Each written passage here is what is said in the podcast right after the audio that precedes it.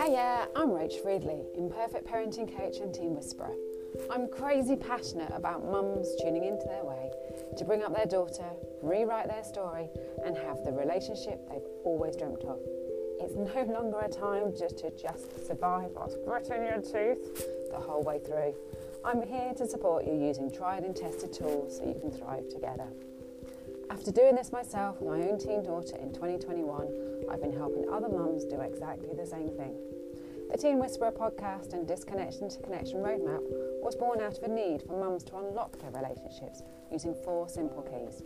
It's now grown into an online community for mums to thrive and grow, surrounded by others who all want the same thing. It's like you've finally been given the operating manual for how to help. So, how do we go about starting to make, start making a difference? How do you have that ever elusive connection you've always dreamt of? Meet the Teen Whisperer podcast.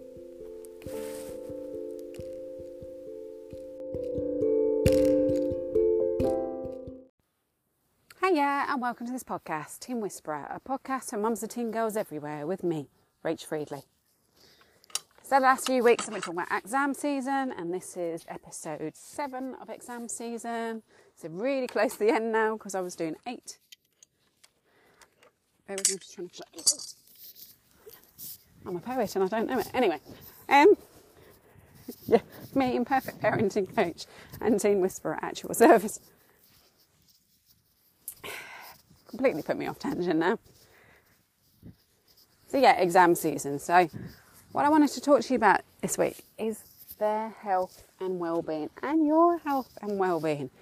If your teen daughter isn't sleeping, isn't eating, isn't exercising, and isn't connecting with her friends and is constantly 24 7 revising, that's not good for her mental health. Not good for her physical health. Not good for her as a self. So, what can you do to help? Make lunches.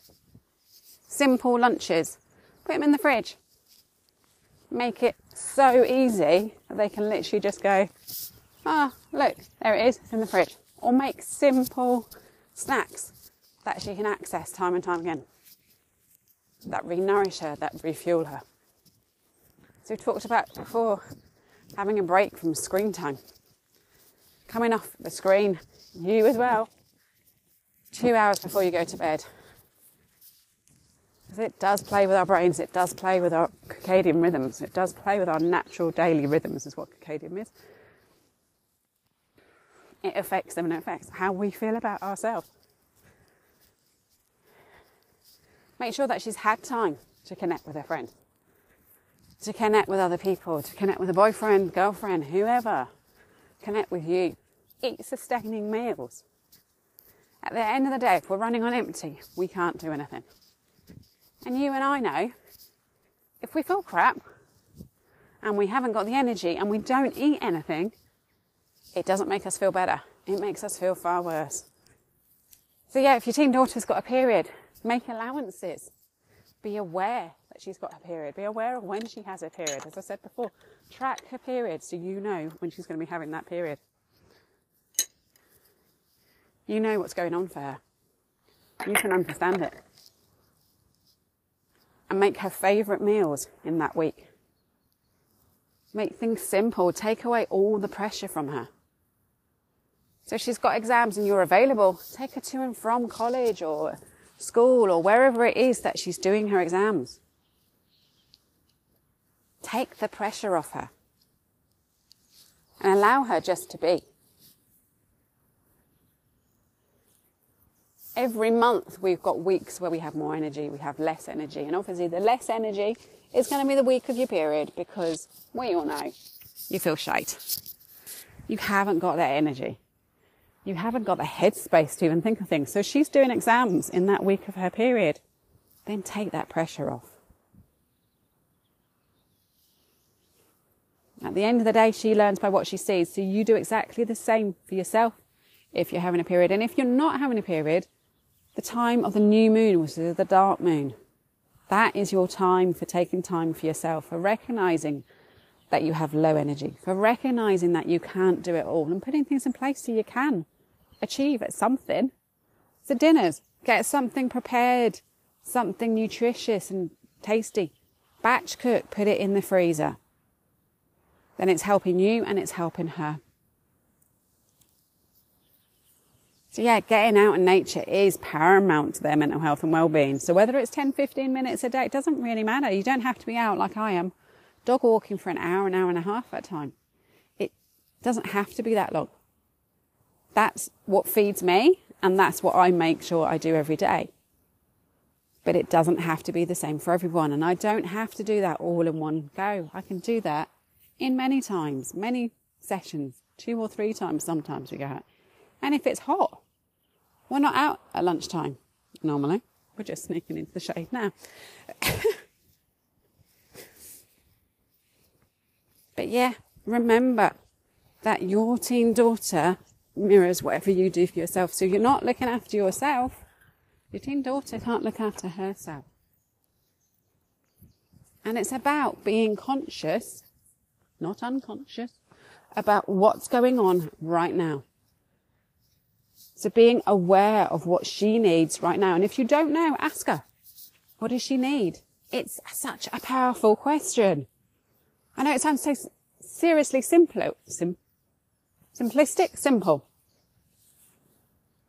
But it's got such massive connotations, such massive kind of feedback from your teen daughter, because then she knows you can see something's not quite right and you're asking her what she needs, not what you can do. You say to her, what can I do for you? She'll go, I don't know. If you ask her what she needs, just turning it on its head, yes, it's near enough the same question, but it's coming from her point of view, not, not yours. She can then go, actually, do you know what? I'm absolutely knackered. Or I just need a hug. Or can you get me this? Or I just need a drink and I haven't got a drink today. Or the last half hour or whatever. And that's massive. For her to see that you are aware there's something not quite right is huge. It's inspiring. It's empowering for her to recognize that she hasn't got to do it all.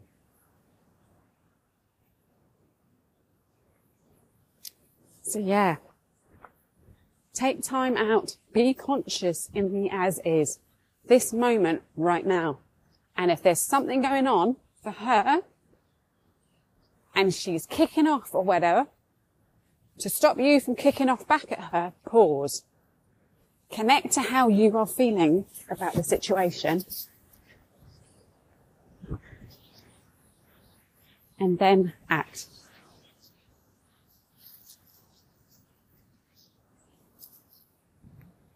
That's the way forward. I mean, in my course right now, I'm learning a lot about how you were parented, how you were brought up to believe about success and about life and about love and about pain. And it's massive, it's inspiring, it's empowering. And I'll be sharing these wisdoms with you over the next few weeks. Because how we were parented affects how we parent our teenage daughters.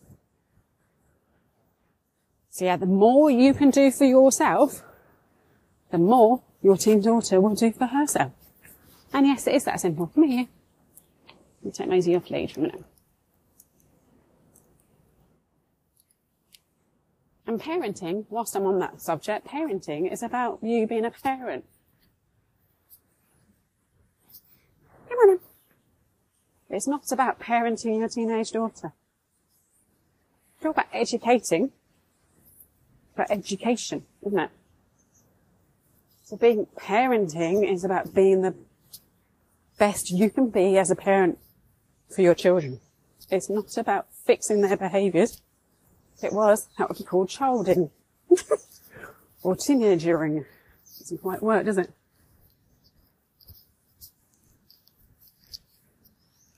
At the end of the day, our teen daughters are not mini asses, mini me's. It's not trying to say.